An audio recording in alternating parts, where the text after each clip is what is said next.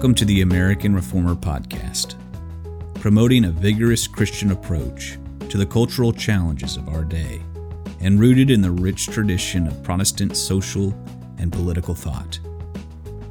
Hosted by Josh Abbotoy and Ben Dunson. Hi, everyone, and welcome to the American Reformer Podcast. I'm Ben Dunson, the editor in chief of American Reformer. And with me today, again, is my co host, Josh Abbotoy, who is the executive director of American Reformer. Uh, this week, we are going to talk about the, I guess I should say, possible arrest of Donald Trump. Um, it seems to be somewhat unclear whether that is actually going to happen um, you'll have to count me as uh, suspicious that it actually will, considering the number of times I've heard that he was going to be arrested and that his arrest was imminent. So I guess I'll, I'll believe it when I see it. Um, but we're going to get into some interesting, uh, interesting issues, really, um, that have to do with um, extradition um, and uh, the the Constitution. You may have seen uh, Governor Ron DeSantis's press conference. Um, I think that was yesterday, which um, uh, he was asked about Trump's case, and uh, and and he gave um, at least some comment on that. And uh, there's been quite a bit of uh, back and forth about how he responded. Um, I think, especially among Republicans, and uh, it, it brought up issues of the Constitution. People chiming in um, saying that uh, the Constitution requires that if if a prosecutor in New York seeks extradition um, of someone like President Trump in Florida, that they they have to comply in Florida. Others have been saying that that's not the case. Thankfully, our executive director is also a lawyer, so he's going to be able to help us navigate this and, and understand extradition and, and the Constitution. It brings up issues about rule of law and uh, and and the limits to rule of law, even whether or not uh, rule of law as a, as a basic idea could be twisted, could be perverted, um, could actually be used to to um, try to promote uh, or protect evil. And this brings up issues of, of prosecution, lawless prosecutors, um, and, uh, and many similar ideas like this. So, to get this started, Josh, uh, can you tell us the, the basics of this case?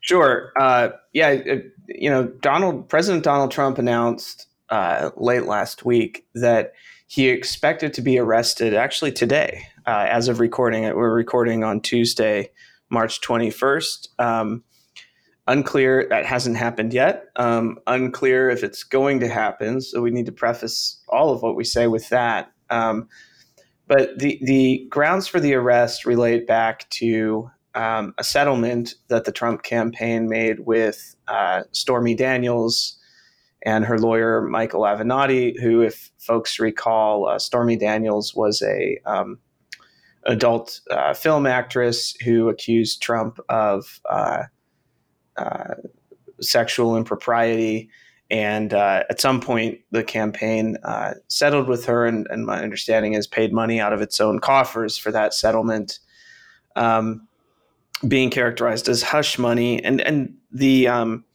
there's sort of two questions here. There's one question which is, did the campaign as a legal entity violate campaign laws?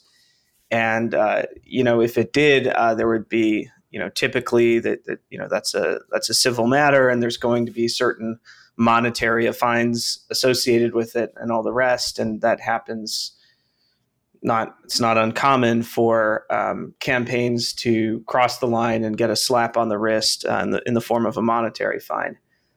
Um, but the, there's a, a, higher hurdle to meet and the, the question gets a lot more fraught when you try to move past that to the question of is the candidate involved in the campaign personally liable in a way that requires them to go to jail for for what they did. Um, and the you know the uh, apparent intent of the DA in this case to charge Trump personally is extremely controversial. Um, I, I, was just looking. National Review, I think, called it, uh, you know, despicable. Um, and uh, you know, even a lot of mainstream outlets are very uh, concerned about, you know, about the uh, this prospect. Uh, reportedly, even the DA's office in, in New York is in um, inner turmoil over this, and you know, I think we have to put on the table before we get much further. This DA in question, this DA is not some, you know, uh, Inspector Javert character who just insists on strict enforcement of the law in all respects. He's, you know, Soros backed candidate who is sort of famous for um, extremely lenient sentences on violent criminals. Um, almost all of the felonies brought into his court in the last couple years have been reduced to misdemeanors at the sentencing stage. This is a guy who um, is very, very soft on violent crime in New York City. So you know that that's kind of the background. Um, you know he's he's significantly stretching and overreaching for a charge against the former president, while at the same time um, sort of famous across the nation for his soft on crime policies. Yeah, so this is not someone that uh, is a, a, stickler for true justice and, and rule of law. It looks like um, a, a, good argument could be made that he is he's dealing with something that um, gets dealt with all the time, as you said, civilly um, rather than uh, criminally, and uh, is trying to use this to to score political points. Mm-hmm. Um, and, and, of course, that's what that's what um, has has uh, brought this in connection with uh, with Ron DeSantis because Trump is in Florida, and um, and um, DeSantis was asked what he's going to do about it. He kind of punted in some ways and said he didn't know all the, the details of the case, and uh, and he's been criticized at least for for not giving a stronger answer uh, about uh, possibly resisting extradition. Um, now that that that question of of resisting extradition, I think that sounds, at least on the surface, kind of shocking to a lot of people, uh, especially those who are who are on the right, who value things like rule of law. Um, they, they, hear that. I think it was Ben Shapiro who who just saw that as being a, a cut and dry case where the Constitution requires it, and uh, and that's just that's it. Um, and so uh, there, there's nothing else to be said about this. Um, DeSantis couldn't resist this in any way, even if he wanted to. Um, is that is that true? Is that the case? Yeah, so so yeah, the, the issue of extradition bubbled up. Basically, that some critics were dissatisfied with DeSantis's response. I think in, in one place he may have said this was a sideshow, and I, I think with some justification, critics have argued, no, you know, the problem of uh, Soros-backed DAs who are soft on crime, but then very open to these very aggressive politicized investigations these are one of the i mean these this is a major issue for the country and it's uh, it's one of the drivers of the the big the, the big sort that's going on with uh, a lot of conservatives fleeing cities. It's one of the big drivers behind the severe drop in quality of life in our major cities in the country. Um, so you know this isn't uh, i think it's you know it, it's not a sideshow and i don't think um, a lot of people with some reason are are a bit dissatisfied with with Ron DeSantis's response on this point. But but in in um, in commenting on it, uh, Matt Walsh at the Daily Wire actually tweeted, "Not good. You know, DeSantis should vow not to extradite Trump and promise to fight this malicious prosecution." Uh, ben Shapiro then retweeted uh, and says DeSantis does not have that power. Article 4, Section 2 of the Constitution governs here and I'll just get for those who don't have the whole thing committed to memory. I'll just go ahead and read that uh, that section. It, it says. A person charged in any state with treason, felony, or other crime who shall flee from justice and be found in another state shall, on demand of the executive authority of the state from which he fled, be delivered up to be removed to the state having jurisdiction of the crime. Uh, so that's that's the language in the Constitution. Uh, and a uh, number of questions just on the face of it that sort of naturally occur. You know, one question is uh, this clause says um, this clause says a person who shall flee from justice. So, so there's a there's there's one line of thought that would say um, is the person for whom extradition is sought are they an actual fugitive? Did they actually flee from a sentence or or a prosecution that was handed down, or you know are they resident of another state, have been living there for some time, and then the state in which they used to live um, concocted a theory of, by which they have jurisdiction over this person, or you know, this is litigating conduct that occurred years in the past before this individual moved to a different state. So, so the actual fugitive uh, uh, construct is is a very interesting one, and I should say, first of all, barely any of this has been tested in federal courts. So there's very few cases that have interpreted all of the different particularities of um, of the extradition clause of the Constitution. So a lot of this it's it's untested. We don't know, right? Um, the the the um, the other question that sort of naturally occurs when you read this clause in the Constitution is, well, what happens when states have dueling laws? Um, you know that that that clash. So you know, for example, um, on the case of abortion, if if uh, if Texas outlaws abortion and somebody obtains an abortion and then flees to another state, um, California, does anyone actually believe that California is going to extradite that person back to Texas for criminal prosecution? Right. No yeah, way. no. Um, that will not be done. Um, it would get litigated. And there's an open question about, um, you know, some some commentators say that there needs to be an element of dual criminality. So, in other words, um, the conduct that is criminal in one state must also be criminal in the state for whom the extradition is being requested.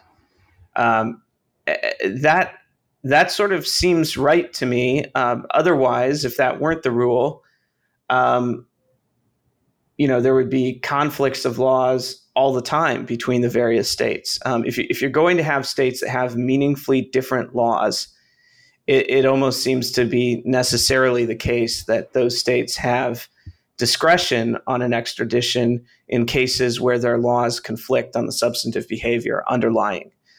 Um, now, you know, a couple the, the really, uh, and I don't know how well this augurs for our nation, but the last time that the extradition clause was really an issue at all was with um, respect to fugitive slave cases. Yeah, that's, that's what War. I was thinking. Um, yeah, yeah. I mean, it. It. Uh, so, so the really, I, I, think the first really substantive case that that kind of happened on the extradition line was this case of Kentucky versus Dennison, and they're um, really kind of a weird ruling. I mean, it's it's 1961. It's right on the eve of the Civil War. And there, the Supreme Court ruled that states have no discretion to deny extradition. Um, but but and this is a key point: federal courts do not have the ability to compel extradition. Hmm. Uh, so so it's kind of a weird ruling because it's sort of saying, um, "Hey, state, you're falling down on your constitutional obligations if you don't extradite, but we're not empowered to force you to do it." Um, it, kind of, in some ways, maybe a little bit of a, uh, kind of a case that that uh, shows how how fraught the constitutional issues were at the time and how weak the Supreme Court felt um, to actually impose nationwide, nationwide rules on the populace. Um, this case was uh, revisited uh, about hundred years later in a in a case called Puerto Rico versus Branstad, um, which it basically held that that basic ruling, but it but it actually did say that federal courts have the right to mandate extraditions between states. So it overruled that aspect of, of Dennison, which came down in 1861. Um, sorry for the long discourse, no, but, no. but it, these are very narrow cases dealing with very particular facts and circumstances that um, th- they don't shed light on sort of the broader questions. And, you know, I think uh, actually leave a ton of questions as we move uh, forward um, because – you know the uh, the the Trump case is a case of, uh, you know, this is a case of one rogue prosecutor who, you know, in my opinion, is just grossly overreaching and engaging in a politicized uh, prosecution. Um, but you know, we're all we're all kidding ourselves if you know if if this is the only thing that's going to cause extradition clause issues in the coming years. Uh, the Salon uh, ran an article um, shortly after. I'm sorry, not Salon. Slate ran an article shortly after Dobbs came down last summer, um, in which they did a very long uh, sort of discourse on the extradition clause, and they were sort of envisioning, you know, what's going to happen when pro-life states attempt to extradite um, uh, folks who've had or you know helped helped perform abortions. Um, and uh, you know, so there, there, I was on the ball here. They went straight to the uh, legal issues and the lack of clarity in the legal issues, and you know, ultimately said, you know, states should craft legislation that says they don't extradite in cases where there's no dual criminality. Hmm. So, in other words, Slate, you know, and the, the writer there was was advocating that you know California pass a law that says um, you know, we won't extradite to another state unless it's for a crime that is also a crime um, in our jurisdiction. So, you know, that's a that's a um, somewhat untested proposition.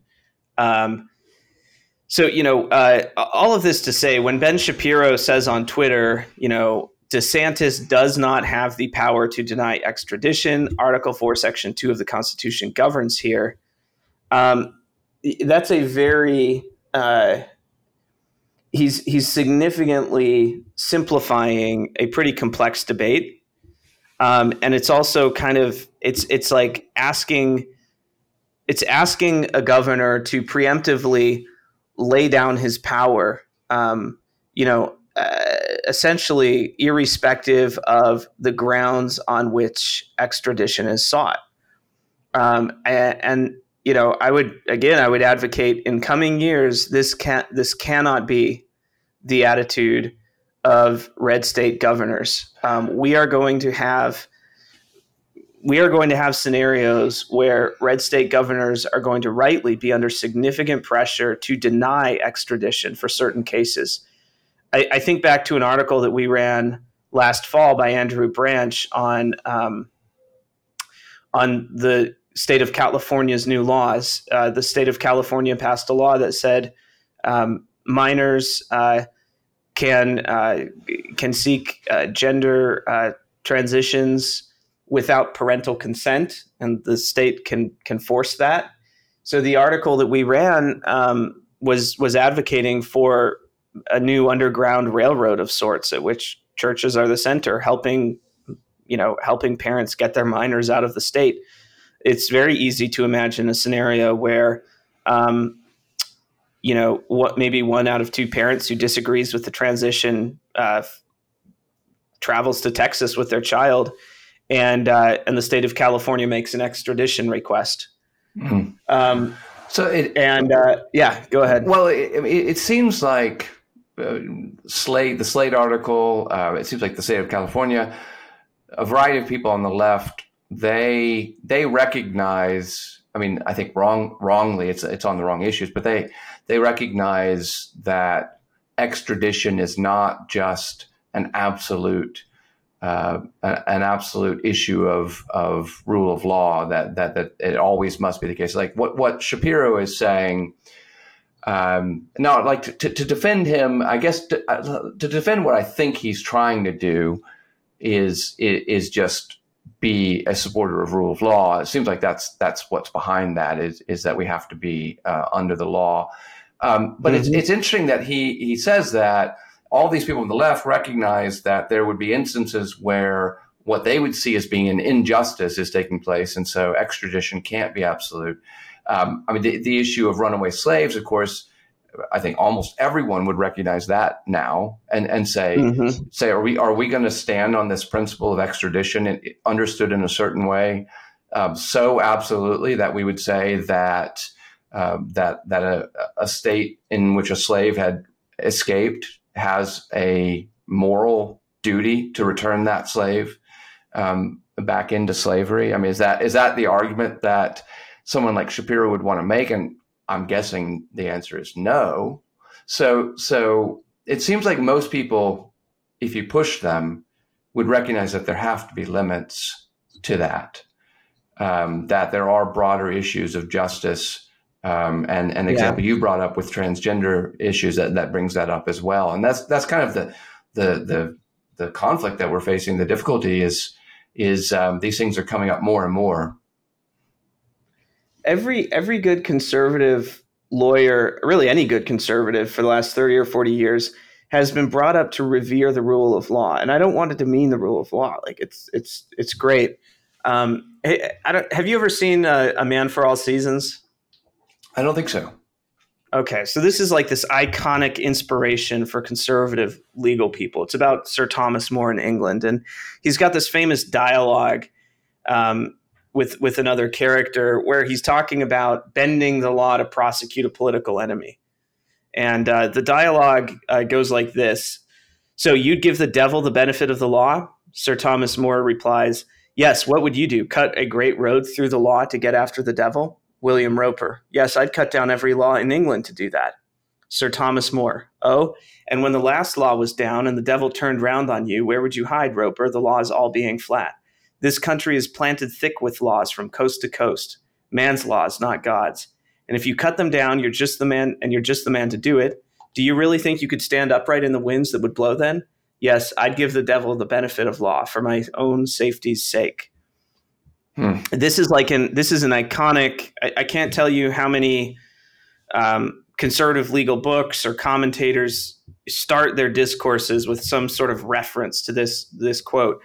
Eh, you know, the basic idea. I mean, it's it's sort of like religious liberty. Hey, you know, Christians don't push the advantage of your majority your majority in a particular state because what if those laws end up getting used against you, right? like this this idea of reciprocality, and we all have to agree to be bound by the same rules um, and not bend them when we're in power, because uh, that way, you know, that way those rules will still be there for our own protection when our enemies are in power. Um, right. You know, this is, and, and there's there's a lot of truth in this. I'm not I'm not despising this whatsoever, but these issues that we're facing, I think, raise the question of, okay, rule of law is a good it surely is, but it's not it's not the only good. And, and what you know what do we know to recognize when um, you know in Sir Thomas More's language, the, the land is planted thick with laws. Do we know when to recognize that the the actual laws, the substance of them, is is actually evil? And so the the the good that can be obtained by disregarding those laws actually outweighs the evil of um, the evil of uh, you know of, of undermining the rule of law to some extent or you know contesting it. Um, yeah. th- this is this is a I, I just this is a core issue that's dividing a lot of conservatives right now you know do we you know if we're if if if our nation is essentially playing a board game politics is a board game and um, we think that one you know that that that one of the players is cheating um, you know, do we how what what is the response? Do we resort to the rule book and tell them stop cheating? The rules the rule book says right here you're not allowed to do that. Um, you know, or or is it do we recognize what's actually going on and then um, you know seek seek other rem- remedies? Um, this is I mean this is uh, this is tough stuff. I mean because it is it is to some degree radical, but it, it's calling for a re- recognition from conservatives that the I mean however desirable the rule of law is in theory, we don't uh, we don't have great rule of law across our country. And if we insist on being bound uh, by certain by binding ourselves to certain procedural norms and all the rest, um, we make ourselves less less effective and actually allow a great deal of substantive injustice to occur. Yeah, I mean, just imagine imagine uh, living under um, communist Russia. Um, you know, after the sort of the, the, revolution has happened, and it's years later.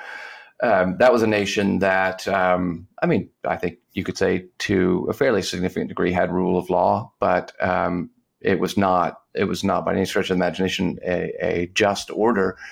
Um, I mean, this is this is actually one of the one of the, the, the ironies I find with a lot of evangelicals is that they they will go to those texts in Scripture, Romans thirteen, First Peter two, are kind of the classic examples that talk about the state and and about submitting yourself to to the authorities, and they they actually end up making almost the same argument that um, that the advocates for absolute monarchy made in in the mm. past, um, sort of the divine right of kings arguments, which is the the Bible says submit to the governing authority always, and uh, you, you can't ever um, you can't ever resist that authority. Uh, and so I'm thinking this with with regard to these issues of rule of law is that the laws themselves, as you said, can be evil. They can be unjust, and uh, and submitting to those laws, just saying, well, you must always submit. It's just it's ironic that it puts you puts you in that same camp as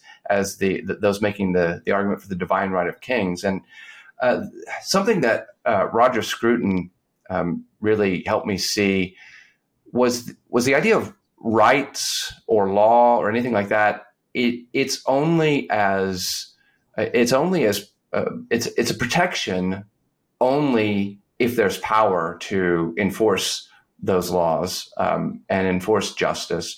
You know, like the, the, the Constitution, the Bill of Rights, whatever, is actually it's meaningless if you don't have the power behind it to actually enforce it justly. And, uh, in this you know particular instance, we can talk about you know the necessity of following the Constitution to a T. But if people are essentially using the wording of the Constitution to subvert the actual intent or to um, to be unjust, you know, is it then our responsibility? Does it simply say, okay, it says it, uh, you know, rule of law, we must submit?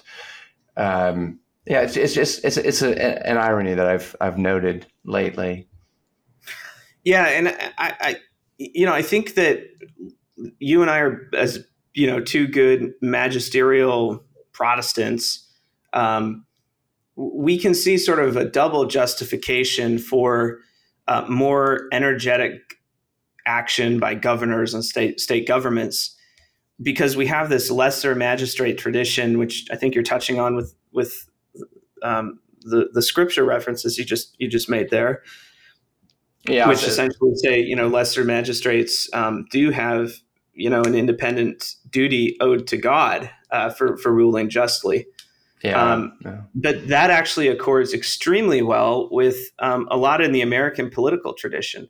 So federalism, right? We've got mm. we've got federalism. We've got this the Constitution that says the powers not given to the federal government are reserved by the states it used to be quite commonplace to say the states reserved for themselves the police powers. The, the, that's the bulk of uh, sovereignty in some ways, right? The the ability to pass laws on health, safety, and morals. That was all originally understood to be uh, substantive power that that was reserved by the states, not ceded to the federal government as part of the federal bargain. Obviously, that's changed over time with the the Civil War and then the, the Fourteenth Amendment and uh, mainly a lot of case law, I think bad case law that was layered on top of the Fourteenth Amendment. But but uh, you know, so we've got that that tradition of federalism, and then we have this. Um, I mean, in some ways, unresolved question in the American Constitution of departmentalism, which is the view that every different government official has an independent duty of constitutional fidelity. And this hasn't been tested often, but um, it has on occasion. Uh, certainly, presidents during wartime is when you see it most often.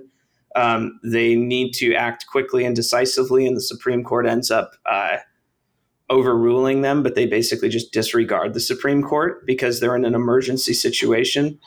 Um, but you know, the the uh, the question of whether the the Supreme Court uh, gets final say on constitutional questions has always been a very contentious one. Um, Marbury versus Madison, which every kid learns in civics class, notwithstanding, um, you know, it's not at all it's not at all obvious um, what the check is supposed to be on a Supreme Court that gets really aggressive, that gets out over its skis or starts, um, you know, aggrandizing its own jurisdiction, if it starts speaking to political issues that it really that don't properly belong within its jurisdiction, um, it's it's not at all obvious from the internal logic of our Constitution that the Supreme Court must be um, followed in cases like that. So, you know, if you think of Obergefell, or for that matter, even Roe, um, you know, why, in, from the internal logic of the Constitution, it's actually difficult to articulate a case for why, um, you know, states ha- are, are technically bound by those rulings. Um, now, that being said, I mean, there's plenty of, you might come up with prudential reasons for why states um, would not oppose them, and that, that, but that's a different discussion. Um, you know, and then there's certainly layers of tradition or you know, sort of shared practice and understanding of, of judicial supremacy uh, that that might bind a state's action. But all of this to say, um, both from the Protestant tradition and then the American political tradition, there's ample support for the idea that that a governor might um, get more aggressive on on extradition going forward. And you know, to be clear, I mean, a lot of this isn't even this isn't necessarily like a, a constitutional crisis or anything like that. I mean, part of this is just ordinary course. Governors are aggressive about a certain interpretation under the Constitution, and then it has to get litigated through the court process. Right? right. We're not even saying we're not even saying here that DeSantis should litigate it up to the Supreme Court and then disregard the Supreme Court if he doesn't get the result he likes. We're we're really in the first instance. You know, I think I would say um, if if there indeed there is an attempt to arrest Trump, DeSantis should resist that extradition and take it to the Supreme Court. Yeah, it, um, this isn't uh, this isn't firing on Fort Sumter. Um, it, people no. might might think uh, they might think that uh, any resistance is is um, nothing short of starting a civil war. When that's actually how our legal system works, you you you can resist certain things, and then they're going to get litigated, and they're going to move up um, throughout. That's actually still working within the system.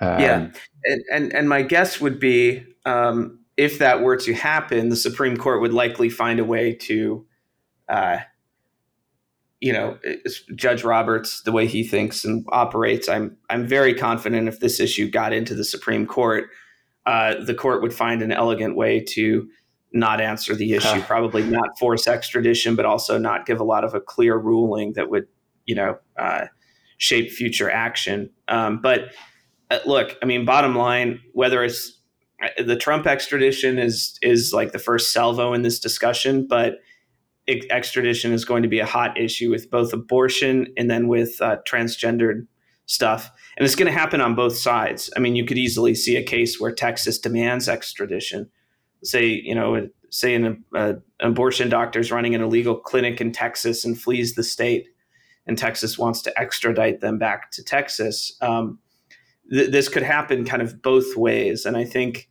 Uh, if you're if you're putting money down, I would I would just bet that there's going to be a breakdown in the um, you know extradition used to be a pretty much rubber stamp process, and I think I think we're I think we're likely to start coming to the end of that arrangement. Yeah, I, I think I think for evangelicals that are that are troubled by the idea that a governor could could uh, resist extradition or something like that. And I'm, I'm, not saying that that's even necessarily the right um, thing to do, but let's just say, in general, if they're troubled by that, you, you mentioned um, that this has um, we, we have a tradition in, in, in Protestant political thinking uh, about this, and it comes from texts like First Peter two. We we know the first part. I think that's what evangelicals tend to to think of first. Submit yourself for the Lord's sake to every human authority, and they take that as if that's just an, an absolute statement that must occur across the board at all times. Um, but then Peter continues, whether to the emperor as the supreme authority or to governors who are sent by him to punish those who do wrong and to commend those who do right. And even there, you can say, well, okay, the, the, the, emperor sends the governor to do what is right and wrong, and so he still has to submit. But the, the thing they can miss is that both the emperor and the governor are are being told what they are supposed to do, what they must do, mm. and that is that they must uh, commend those who do right and they must punish those who do wrong. That's their mandate. This is not a text that tells us what always happens, and even even worse interpretation is that this is a text that says that you must submit always because no matter what the governing authority does from the biblical standpoint, that's right. You know, that's that is the argument of of those who would who would argue for the divine right of kings, uh, the absolute authority of kings. And then again, ironically, all of these evangelicals make the exact same argument. They make it about COVID regulations, all these other things, um, as if what Peter or what Paul is saying is that um, that you as a Christian must always submit to the governing authority because they can never do anything wrong. When in fact, they're being given their mandate. This is what they must do.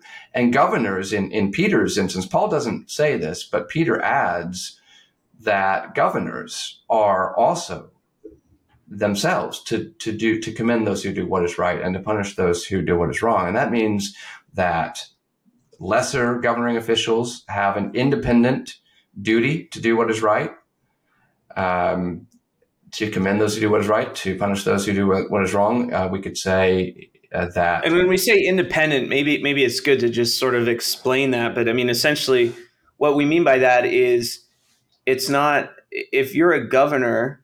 Uh, you know, you can't outsource the moral judgments to you know folks who are theoretically higher on a governmental hierarchy than you. Right. Like you can't you can't throw up your hands and say, well, you know, the president said to do X, Y, and Z, and so I did it, and my own views on the morality of that action are irrelevant.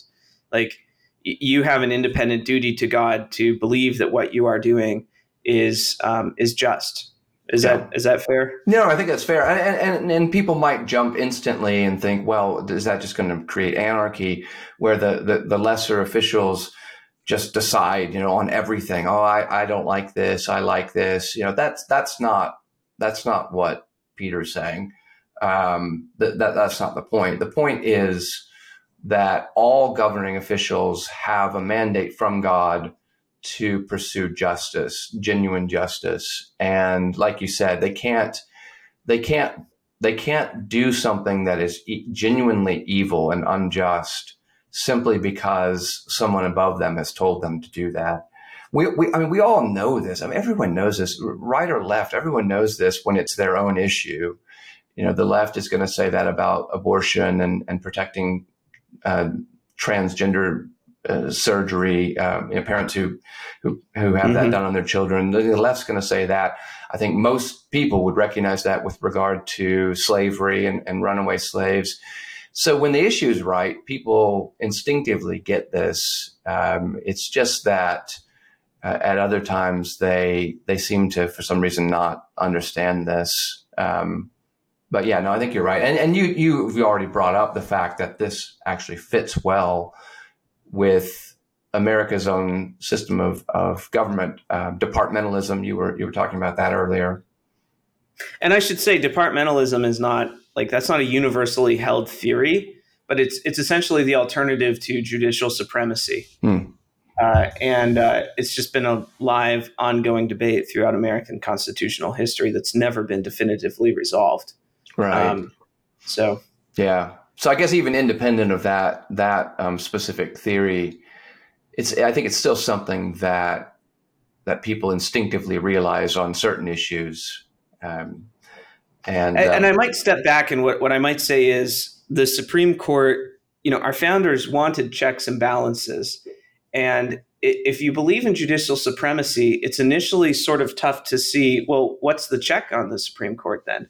If they get to if they get to overrule the other two branches, how is their power functionally uh, checked? And this, I think, is a more universally accepted observation, but it's essentially this: um, the Supreme Court is checked by credible threats of noncompliance with its rulings and mm. that's that both that that both applies to the federal level and to the state level. So you know the the if the Supreme Court really gets out over its skis, if it aggrandizes its jurisdiction, makes rulings that are not um, that don't accord generally with the political will of the people, um, the Supreme Court really risks being ignored. Uh, this happened sort of famously with the Trail of Tears, uh, where you know the uh, you know the Supreme Court ruled that that the state of Georgia could not remove the Cherokees, um, and uh, you know the governor of uh, the governor of Georgia and you know and Andrew Jackson uh, Andrew Jackson opposed the ruling. And and I think it was the governor of Georgia who said you know the Supreme Court has made their ruling. Now let them enforce it. Right? And uh, you know the Supreme Court does not have an army. The president has an army. And so the the the one of the checks on the Supreme Court's uh, supremacy is simply the fact that if it really gets if it really rules in a way that's contradictory to the political will of the nation, it will be disregarded. And if it's disregarded, it continues to lose power. As our nation gets more divided, not too dissimilar from the you know 1830s and 40s, um, you know the Supreme Court will likely get more cautious about weighing into political issues whatsoever. It will find ways to not rule on contentious political issues. Um, you know, because if it does, if it steps in on one side or the other, the likelihood of it being disregarded increases, which then, you know, reduces the Supreme Court's legitimacy.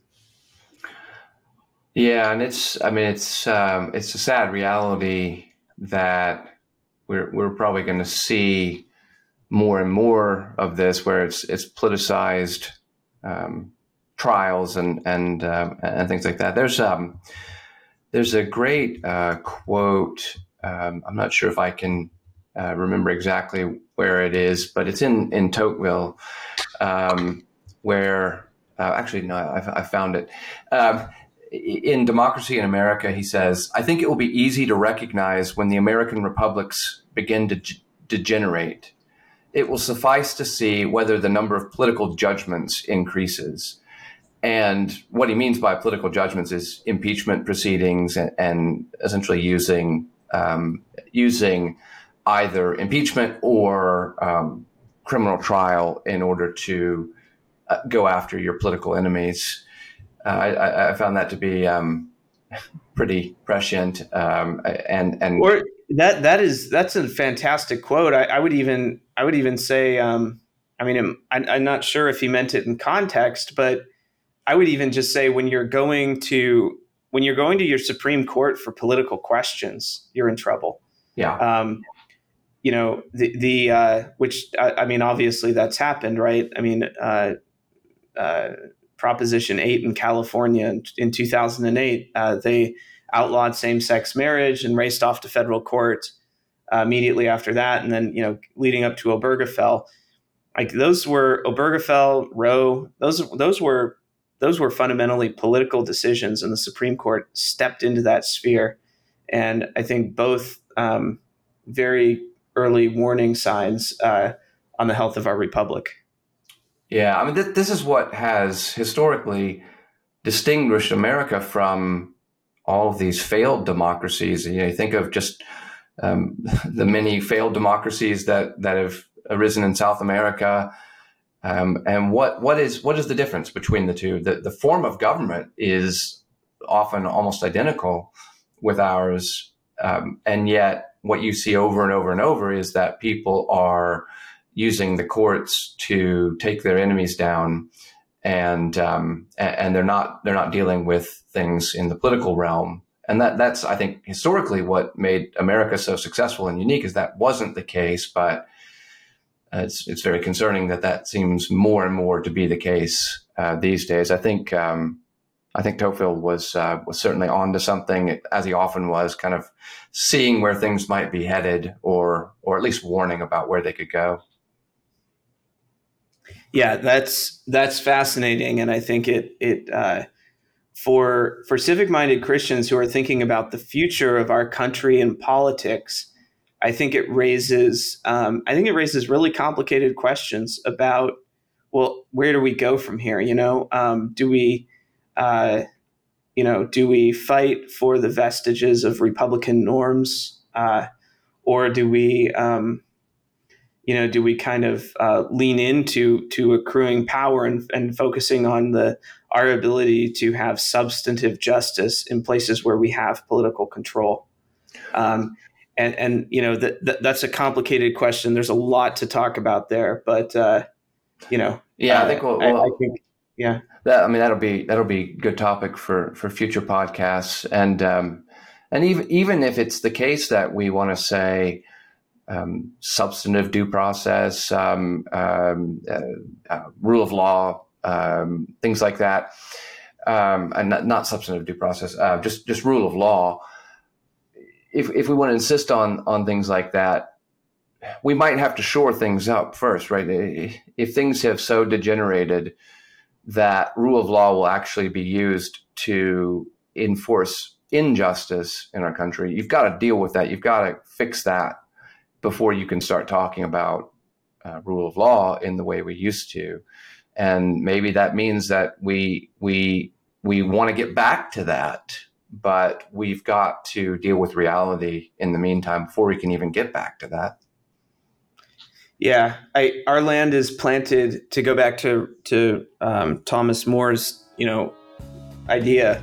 Our law is planted thick with uh, with a lot of evil laws today, and yeah we need to chop them down. Uh, so, yep. Well, well good. Um, I think this is uh, probably a, a, good place to call it a day and um, yeah. bringing up all sorts of things for us to talk about in the future. Absolutely. Thank you, Ben. Yep. All right, Josh. Thank you, everyone, Take for listening. Care.